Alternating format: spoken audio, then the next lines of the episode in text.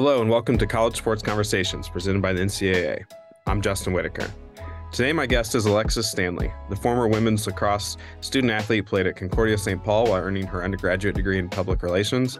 And in April 2023, capped her college and lacrosse career at Mount Olive with a master's in business administration. Alexis is a passionate advocate for diversity, equity, and inclusion initiatives, and uh, also diabetes, since she was diagnosed in 2018. While as a student athlete, she's been heavily involved in several roles to promote awareness for both topics and has an incredible backstory.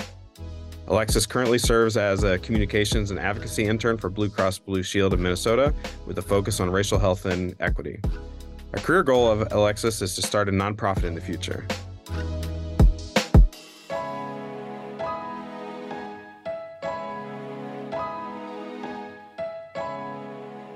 So Alexis, it's great to have you. Thank you for for joining us here. Let, us kind of start. It's clear you you have a lot of interest and passion for these issues. What's kind of your vision for starting your own nonprofit? Where does that come from? Yeah, um, so that comes from a different story. So in 2017, I actually watched my sister. Um, she was shot and paralyzed in Minnesota, where I'm from. And 10 months later, I was in the hospital being diagnosed with type 1 diabetes. Um, so it was a lot in that year for my family. And I think something that me and my sister both realized and kind of agreed on once we kind of talked about our experiences was that we felt like we were sent home and with like pamphlets, but no resources and no like actual human connection and help to navigate our new life. So, in regards to having a nonprofit, I think something that I would want to focus on is training and having the resources for advocates to go connect with people whose lives have been altered by these circumstances and different changes and kind of give them like show them the ropes of how to lead their new normal life because that's something that we both struggled with and we just didn't have that resource. Um, but specifically i would like to start it focused on diabetes because that's something that i live with daily. Um, and i know a lot more about that issue. And I would love to just create um, a foundation and organization that focuses on giving diabetics these resources, especially people like me. I was diagnosed at 19. Um, and I just went home, didn't really know what to do, didn't know how to be an athlete again. I didn't know how to do the most basic things. Um, and I think if I had someone in my corner the whole time with me I think navigating it would have been a lot smoother. And that's kind of where I want to start that. Well, it sounds like you've got a powerful explanation and reason for pursuing this. Circling yeah. back to you know the conversation about your sister, what mm-hmm. happened? How, how is she now? Like, what what what was the context? Yeah. Um. So we were in Minneapolis, in Minnesota. Um. We were having a night out. I was yeah. It was my senior year of high school, um, and we were just leaving and we are going to go get food, get pizza, whatever. And we were like, no, we decided not to. And next thing you know, shots went off, fired. We don't know who did it, what happened. Um, she was the only one that got hit in the seven shots that went off. And I was the first one to her. So I oh my. put my hand on her chest. The bullet went through um, her chest to her spine, and it's still there. Um, so she's paralyzed from the waist down but she was in the hospital for months doing her recovery and her rehab and she's home she's been home obviously but um she's great now. She got her driver's license. She has hand controls in her car um but it took her time to learn how to navigate that which is sure. where this vision comes in because no one in my family knew how to help her adjust to this new normal.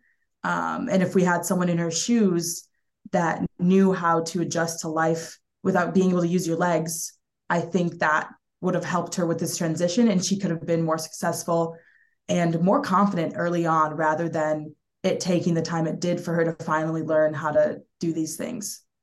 Well, as a senior in high school, that's probably something you never expect, obviously, to to have to run in to, to help with and do.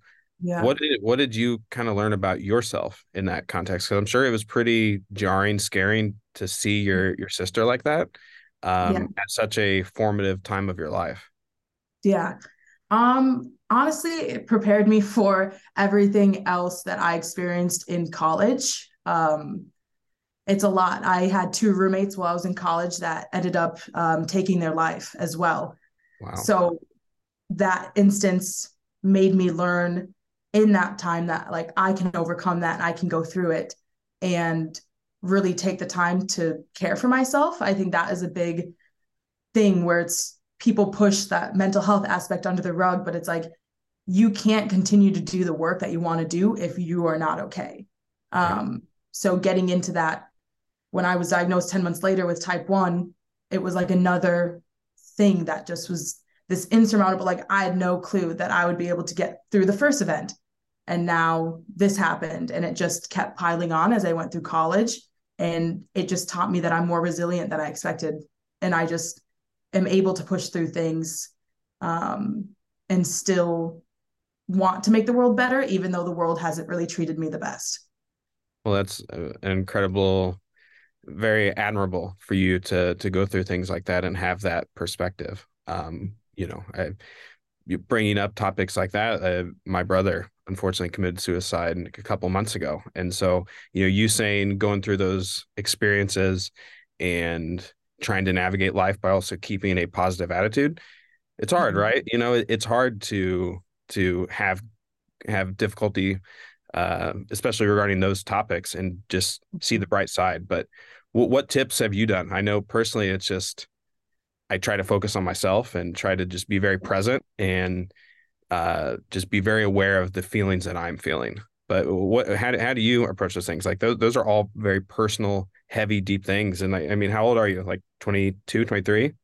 24. 24 sorry so like yeah. that, is, that is that is that's more than a lifetime of things that you've experienced in just six years yeah um i would say I just listen to myself. Um, I had really bad coping habits. I'd say the first couple traumatic events that I went through, um, because I've never been like through something like that. Um, but as I got older and learned that I can't function when I'm not fully there, it took a toll on everything. Um, sure. Like, which goes in like my senior year of college, I withdrew from my lacrosse team um, because of my mental health. And it was something where I can't perform to my best if I don't take care of me. So like I go to therapy and I love it. And people think therapy is some taboo subject of like, oh, you go to therapy, like you need help. Like right. it's like, yeah, I do need help. And there's people that are able to help me and give me the tips and tricks that I need to feel whole and to feel present in these moments, like you said, of understanding what you're feeling. Um, and I would say that is definitely the biggest thing is just taking everything day by day when I feel something, acknowledging it and stop pushing it down because I used to just bury myself in work in school in lacrosse. And I would always just stay busy. Like something happened. It was like, oh, I have lacrosse practice. Like I can't focus on that. Or I have work, I have school, I have a paper to write. And I would just keep pushing things off. And sooner or later, I did horrible. Like I didn't do well in classes and I didn't do well on the lacrosse field. And it all came down to like my mental health was not the place it needed to be and it helped me take a step back and kind of finally realize the things i needed to do to get better right well I, kudos to you you know and and very happy that you're here and you're the person you are and you've dedicated your life to this advocacy for helping others um, it says a lot about a person when you go through heartache yourself to mm-hmm. spin that around and help others. And so I I really commend you for the work you're doing and you know I greatly appreciate this conversation and like having this open conversation with you. It's it's mm-hmm. very empowering and enlightening. Like did not expect this coming into it, you know. So I, I appreciate you being open and and willing to willing to talk with us. Thank you. Yeah, no problem. Honestly, I didn't know if I was going to share every single thing, and I was like, it felt like it fit, and it. People also need to hear that like when tragedy strikes, there's always a way to come out on the other side.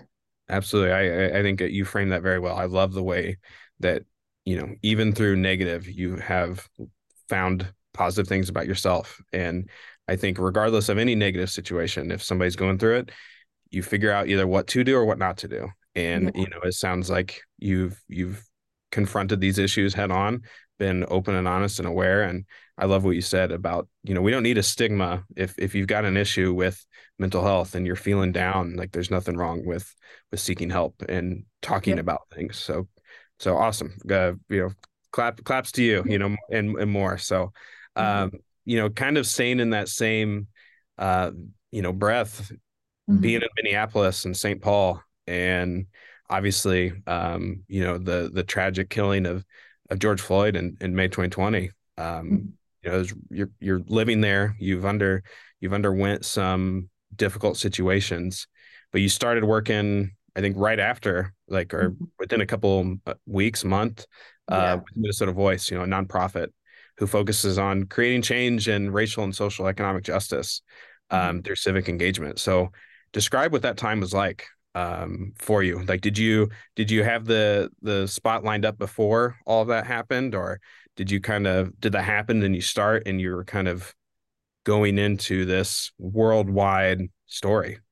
Yeah. Um, no, I had no intention of getting a job. like COVID hit, um, and I was just taking that time to be with my roommates and being diabetic, I was high risk. Um, and then next thing you know, in May, um, George Floyd was murdered. And I mean, the city, it was crazy. Like, I can't even put into words the experience that we like dealt. And then me being a Black woman, the feeling I felt watching another Black person being killed by the police on a national stage. Everything you opened was his death. Like, it was just, you couldn't escape it. Um, and that is, I think, what the hardest part was watching someone that like could be my older brother, um, like could be him next, you know. And Minneapolis was crazy. Um, and with Minnesota Voice, I actually it was from an internship I did in the fall for Alliance for a Better Minnesota. My boss from that just sent my contact information over, and the next thing I know, I'm getting a call, and they're like, "Oh, do you want to work for us? Like, we know your history, your background.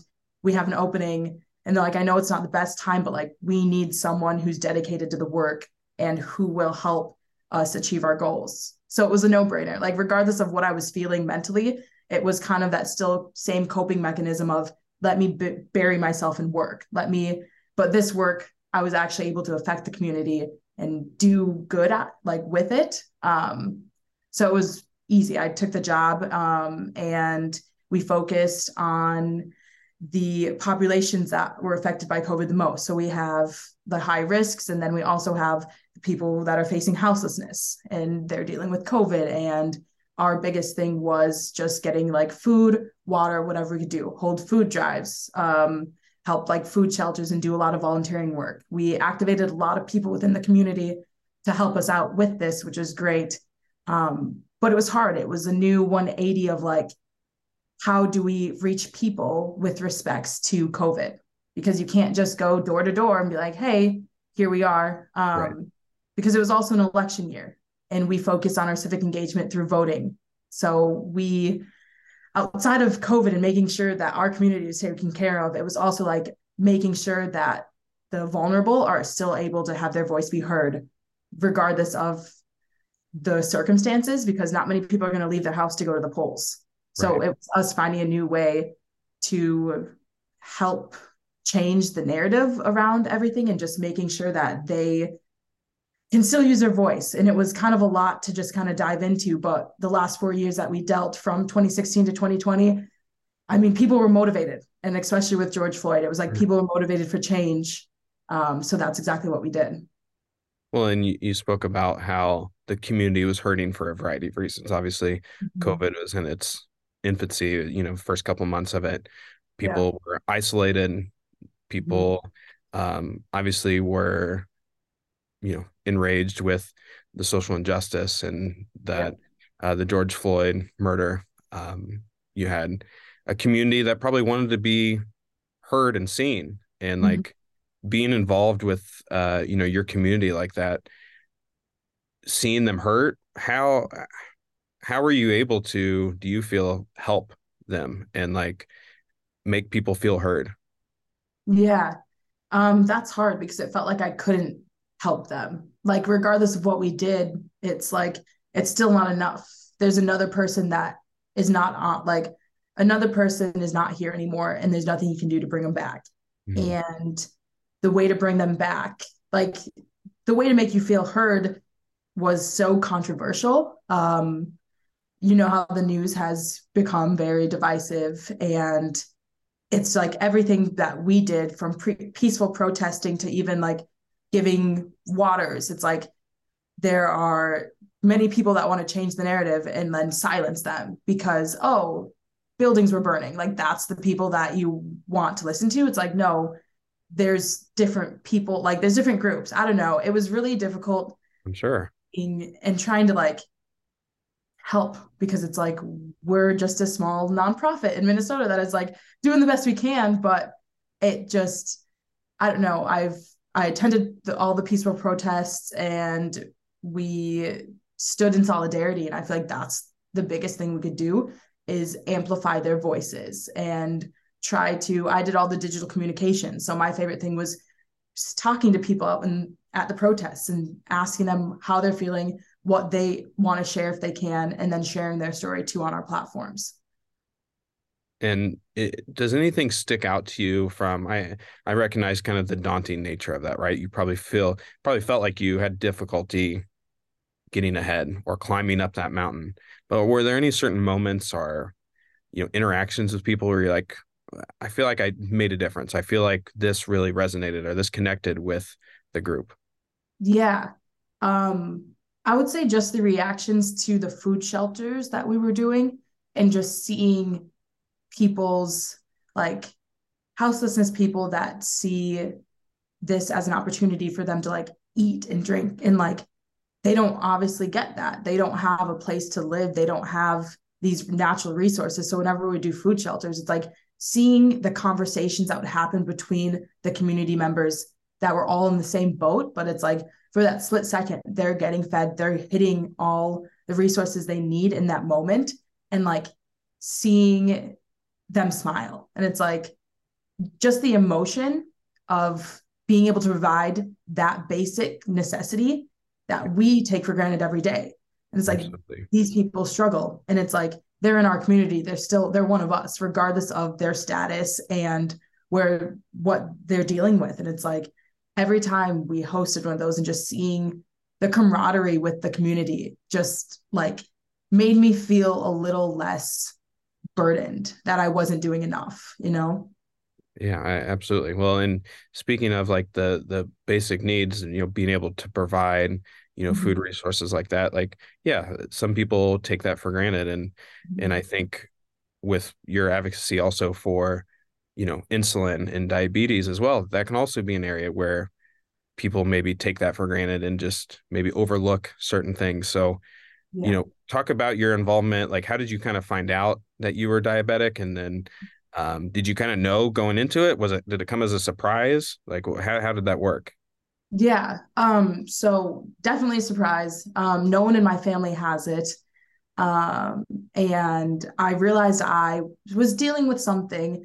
I just couldn't put, figure out what. Um, it was, I was losing weight. I was down like 30 pounds and it was wow. lacrosse season. So I'm like, oh, it's just the workouts. Like I kept telling my trainer, I'm like, hey, like I'm down 10 pounds this week. And he's like, well, good on you. And I'm like, I don't know if it's good on me, but um, 10 pounds just, in a week. Yeah. Like it was wow. A lot. And being an athlete, it's like I'm not trying to lose anything. I'm trying to gain muscle. Probably trying to bulk up or or or at least be operating performance. Yeah. Yeah. Um, and then it was week after week. It'd be like, oh, I'm down five more pounds. And like ultimately ended up, I think it was like 27 pounds that I was down in a month of from just like getting sick with strep throat, which I was told is what caused it. Um, and then I ended up sleeping through Easter. And that was like my mom's last straw. And she was like, We're taking you to the hospital because I was sleeping all the time. Mm-hmm. But I just thought it was like the exhaustion of this being my first ever collegiate season of lacrosse. Like, I have no clue like how to navigate. I have horrible time management skills. Maybe I'm staying up too late. Um, but I just wasn't performing either. Like my coach pulled me out of a game and I remember being so mad. I was like, "Why did you pull me? Like I want to play." And she's like, "You just you don't have it." She's like, "You're missing something." And I was like, "Okay, I don't know what it was." Um, but yeah, so I ended up sleeping through Easter over Easter break when I went home and my mom was like, "All right, we're going to go take you to get checked out." and I thought it was mono because most of my lacrosse team had mono at the time. Like it was, a, I was like, I don't stay away from me. But um, they tested that and it was negative. So they sent me home. And then I remember it was like four hours later. My parents are at work, um, and I get a call and they're like, "Hey, we actually tested your blood. You're positive for type one diabetes, and you need to come in right now. You like if you don't come in now, the chance of you falling into a coma because your blood sugar is so high is very like probable. Oh my gosh. So my dad came home from work. I remember it took me straight there. They put me in the ICU on an insulin drip. They said my blood sugar was around 785 and a normal person is between 90 and 130. Wow. So I was in diabetic ketoacidosis when I arrived. So they're like, if you would have stayed like if you didn't come in when you did like we don't know it could have been a different outcome and that was scary because i had a lacrosse trip two days later like i was about to be out of town for the next six days like playing lacrosse and like just not home where i had my support system to really notice like right. my teammate noticed like my teammates knew they're like oh you're getting smaller whatever but everyone was kind of getting smaller because it was we're working out all the time yeah um but yeah so I was diagnosed my freshman year and mid-season, which was not ideal, but it was a lot to take in. So what did how did it change after your diagnosis to being a student athlete? You know, and obviously you're probably used to training and eating a certain way. Like how did that change as an active, you know, lacrosse player? Yeah. Um, it was horrible the first couple months. Um, I'll be honest. It was one of the hardest things to deal with just due to the way like my eating habits and working out. It's like working out drops your blood sugar and eating carbs brings it up. And it was like trying to realize and like make changes to like my team meals being a student athlete. It's like you can't pick what you're ordered essentially. Like we order in bulk. And it's like we pick a restaurant, you pick whatever you want. And it's like sometimes they don't have really like diabetic friendly options where there's low carbs. And if they do, it's not something I want to eat. Like it's hard to not be picky, but it's hard when you do have these dietary restrictions that affect everything. Because if my blood sugar goes high and I can't get it under control, I'm not going to perform to my best ability. Mm-hmm. I've done that before. High blood sugar and working out is like my worst combination. So being a student athlete and focusing on like everything I did affected my blood sugar. So not only am I worried about per- my performance in lacrosse, my school, it was, oh, if I eat two pretzels, it's like my blood sugar is going up. Like wow. I can't even snack anymore. Like I had to make decisions every single day. And it was just a constant of just your brain never gets to turn off when you're diabetic. Like even now, like I'm thinking, I'm like, oh, I wonder what my blood sugar, like you just have to be aware of it because it's such a life threatening, you go without insulin, you can be dead in 72 hours. Like that's how serious and scary it is. Um, so just t- putting that on top of being an athlete, it was a really, really hard transition. I'm sure. And like it, it sounds like you just almost had to rework your entire brain and like the way you consider training and eating. Yeah. Um, like who who helped you how did how did you navigate that because you know that that's tough to to figure out once you've had a lifetime of being one way eating one way just normal like not having to worry about those things and then yeah. all of a sudden you're juggling a lot personally you know you're starting your college career um, you're wanting obviously to be performing at your best mm-hmm. and you've got this internal thing you can't control hurting you like how did, how did you how did you navigate that um, and did anybody help you during that time, or was it kind of like a lot of trial and error? Yeah, I would definitely say trial and error. Um, my parents didn't really understand um, much about it. Like I said earlier, we kind of got a pamphlet and we're sent home, and it was mm-hmm. all just reading material, and it was not real world experience and like real world examples. It was just kind of like, oh, you eat this, you give yourself insulin. And for me, it was hard. I think the hardest thing was learning how much insulin to give when I would eat. And that was mm-hmm. like trial and error. Like how much or how many carbs do I have to eat before practice so I don't drop? And how many carbs before lifting? Because lifting sometimes brings it up. Like there's so many things that I've learned and I had to do it all by myself. Um, just because I also didn't want to put the burden of this on anyone else. Right. I think that was the biggest thing is I have the support. They always supported me no matter what, but I didn't want them to worry about me, especially because it was like my freshman year. Granted, I was only 30 minutes from home at college, but it's like I don't want they're already worried about my sister. Also, that was my biggest thing is like my sister is still dealing with everything she's dealing with. Like I don't want to be another person that they have to help guide and support when I know that I can do it myself. I've always been fairly independent and just continued to be independent and figuring this out. Well, how how did you kind of transition from you know that independence that kind of learning your own way to figuring out hey this is i need to help other people or other people need help with this and like i know you volunteered for you know minnesota's insulin for all campaign you know ended up being involved in like or the governor uh you know involved invited you to the state of the state address mm-hmm. you know mm-hmm. because of your work and in helping pass insulin affordability like how did you realize that was an issue and why i guess how did you channel that to your own experience to to helping others? Yeah. Um I guess this is super cliche, but I always knew that I wanted to like leave the world better than when I found it. Um and I knew that in my lifetime, like I started college, I was like a criminal justice major and I was like, I want to like be a lawyer. I want to help the wrongly incarcerated. Like I've always had plans and dreams to help people. And I think once I became aware that one in four diabetics ration their insulin, um, that like statistic blew my mind. Mm-hmm. And coming from someone who was just diagnosed, who is insured, and whose insurance and like care provider gave me so much insulin for the first couple months. Like it was, I had so I like expired that I had so much that I didn't get wow. through.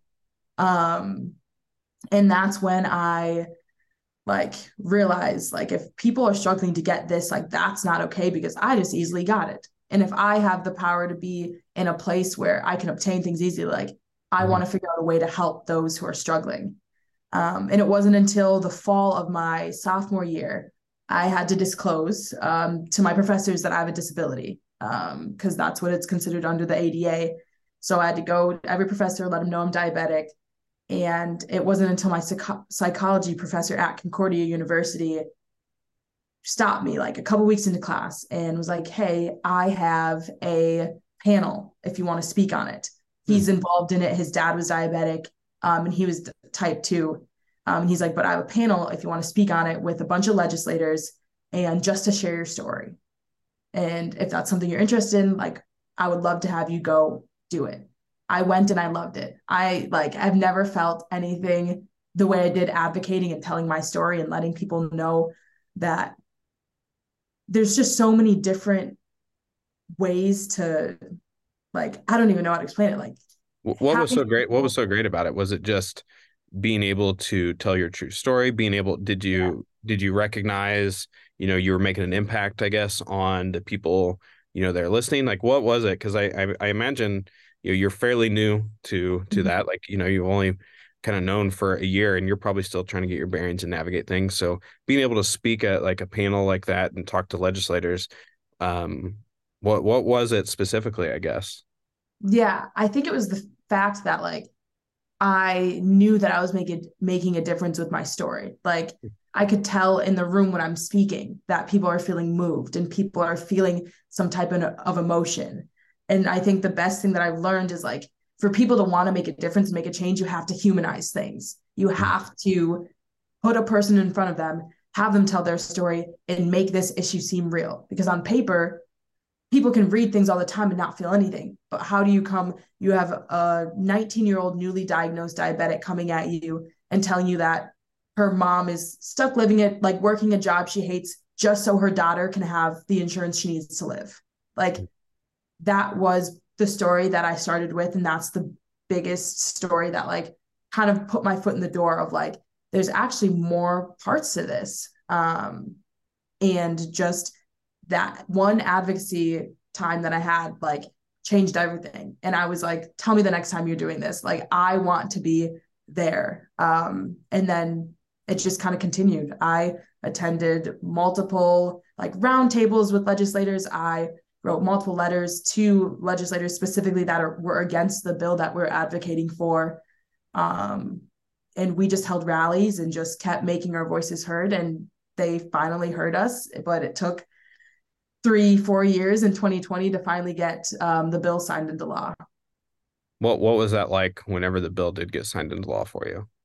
Yeah, I mean that was great. Um, I've never felt anything like it. Like knowing that each time that I spoke and each time that I advocated for the little guy, like it meant something. Um, it was so cool. It was just the feeling that I'm like chasing. I'm chasing that feeling again, like knowing that I just changed the lives of people in Minnesota. Um, is like I want to do it all all across the world. Like I want to do it federally. Who needs to do it just like I love Minnesota. It's where I'm from um, and grew up, but it's like I want to do this federally, and that's the feeling that I'm chasing, and that's ultimately a goal of mine. So I, I know it's called the Insulin Affordability Act. What mm-hmm. what exactly does that mean? What does that mean for the people of Minnesota? Yeah. So it gives uninsured Minnesotans access to a 60 or a 90 day supply of um, insulin. So anyone that is uh, doesn't have insulin, can't obtain it, struggling, um, they're able to walk into any pharmacy and tell them like it's so it's called the Alec Smith Insulin Affordability Act. Mm-hmm. Um, and it was actually named after a good friend of mine, Nicole um, Smith Holt. Her son passed away due to rationing his insulin. Mm-hmm. Um, so she pretty much led this whole movement throughout Minnesota and federally. Um, she's working on that at the federal level now, but she led that and because of her son passing away. Um, but yeah, that's you can go and get insulin and are set for the next 60 to 90. Um, feels good in that moment, but there's a lot more that we can do because what happens when the right. 60, 90 days are up. Right. Absolutely. Um, did you feel like your experience as a student athlete helped you in these conversations? Do you feel like it ever, you know, legitimize is not the right word because obviously you have that experience personally, but do you feel like people were more open to listening to you? Do you feel like people gave you more attention, I guess, because of your experience as a student athlete? And I don't know if that's necessarily the right way to ask it, but yeah. uh, do you feel like that experience maybe helped open some doors, I guess? Yeah, I definitely think um, well, being a student athlete to begin with gave me the confidence I needed to approach these doors, even to like start doing this work um, because I knew what I could do and I knew that I could perform. This is just a different playing field. It's roughly like I knew that I had the confidence to talk to people and I knew that I could convince people to hopefully see a different side of things. Um, and being a student athlete helped me also like navigate the world of like putting everything like focusing on things i guess i'm not sure how to put it into words but it's like being an athlete you have one goal and you're determined and you're driven and that is your focus and taking that same motivation and determination into advocacy work is really what helped like i don't think i'd be as committed and driven and dedicated if I wasn't an athlete because I know the pain of going through working all season long to lose that game that you needed to win, you know? And right. I have put up with so much that it's like, this is just a different type of way to do that work. Nice. That's a good way to frame it. Um, and, and you know, speaking of student athletes, you know, I, I know you were recently you know, here in Indianapolis for the Career in Sports Forum around other student athletes, um, you know, centered around professional and personal development. What were you kind of hoping to get out of that experience and and how was it for for you over those four days? Yeah, no, it was great. First time in Indianapolis officially. I've been there to play lacrosse games, but usually trips you're there, you're out. So you don't get to actually see it. Beautiful city.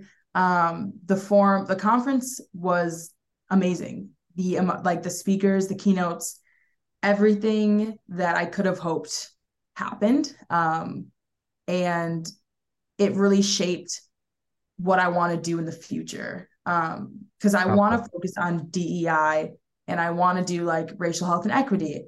Um, but growing up, I didn't see many people in like executive positions that were black or any person of color, let alone women. Um, and seeing some really high people high up in the NCAA that are women of color that are just like change makers, like gave me that inspiration and drive to like, I can get there if I want to get there. Um, so like right now, I'm just focused on the DEI and the little guy, like the small space of Blue Cross Blue Shield. Um, but definitely shaped my idea for my career of like I also want to get into DEI in the athletic space because I know what it's like to be an athlete that you don't really have anyone in your corner. I've been the only person of color honestly on all my lacrosse teams. Um, and it's been really hard navigating a space that doesn't feel like I belong to, being mm-hmm. the minority in every space I go to. It's like, am I able to get there?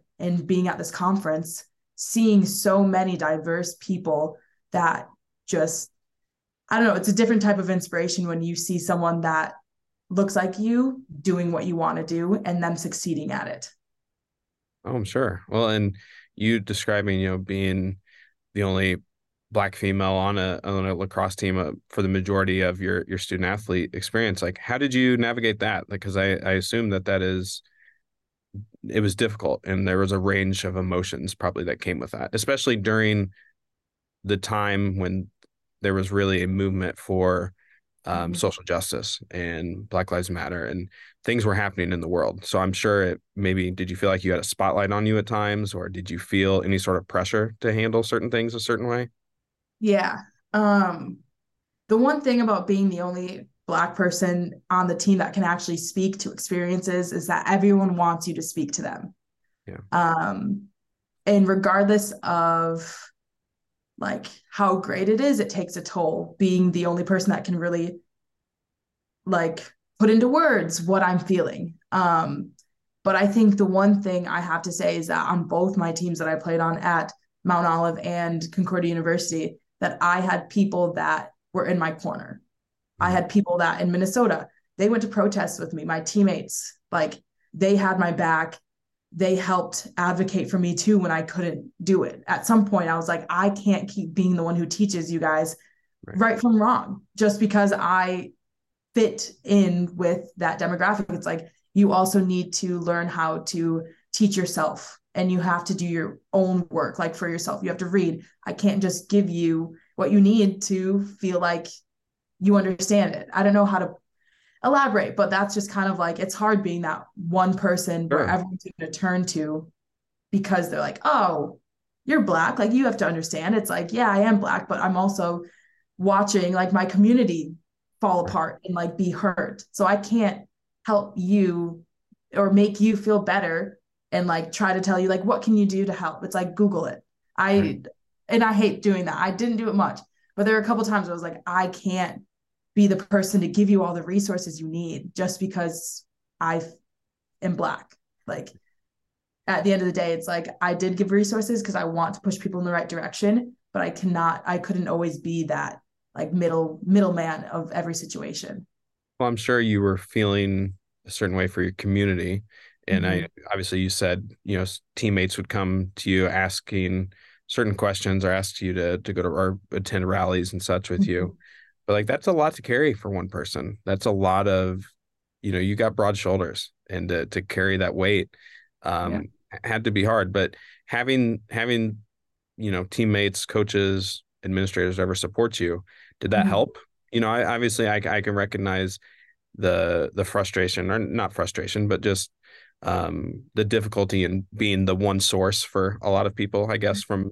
from yeah. from how you described it um but when people would want to come alongside you and learn with you what was mm-hmm. that experience like and how did that help you hurt you uh, how, how was that yeah um i was very thankful that people were reaching out like it was like a double-edged sword essentially like i was super thankful people were coming out and like asking me for help but then at the same time, it was very hard to navigate that. Um, but my coaches have been the most supportive um, with everything. Like they asked what they can do for me, not what I can do for them, which was super helpful. Um, and I actually had the opportunity to speak on an NCAA panel about student athlete activism. I think it was in 2021 where I was able to really elaborate how coaches could support their athletes um, and just kind of how administration can support their athletes. And it was nice because my administration was doing that. So it was like I was speaking from experience, like I had all the support that I got from my administration. Um, so it was just great. It's really great having that community feel within your athletics as well, not just your overall community. Awesome. I'm very thankful and glad you got that support from from your your student athlete uh, experience and that that community. That that's great. Um, kind of wrapping up here. I know we've we've talked about a lot of things, and I can't thank you enough for your your frank frankness and your your honesty. Like it, it's it's really nice to have this type of conversation. Um, but talk about what's next for Alexis Stanley. What's what's next? What's on your uh what what's in the future for you?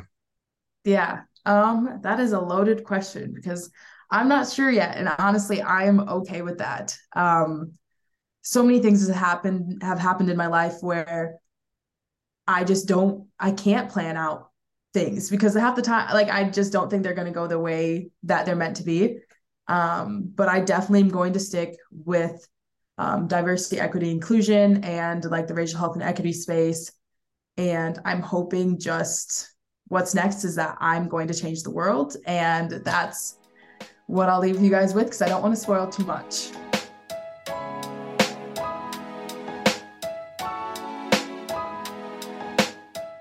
I greatly appreciate your time, and I and as I said, I very much appreciate this conversation. You know, I'm a I'm a big believer that you know you really learn about somebody's character whenever they go through difficult times.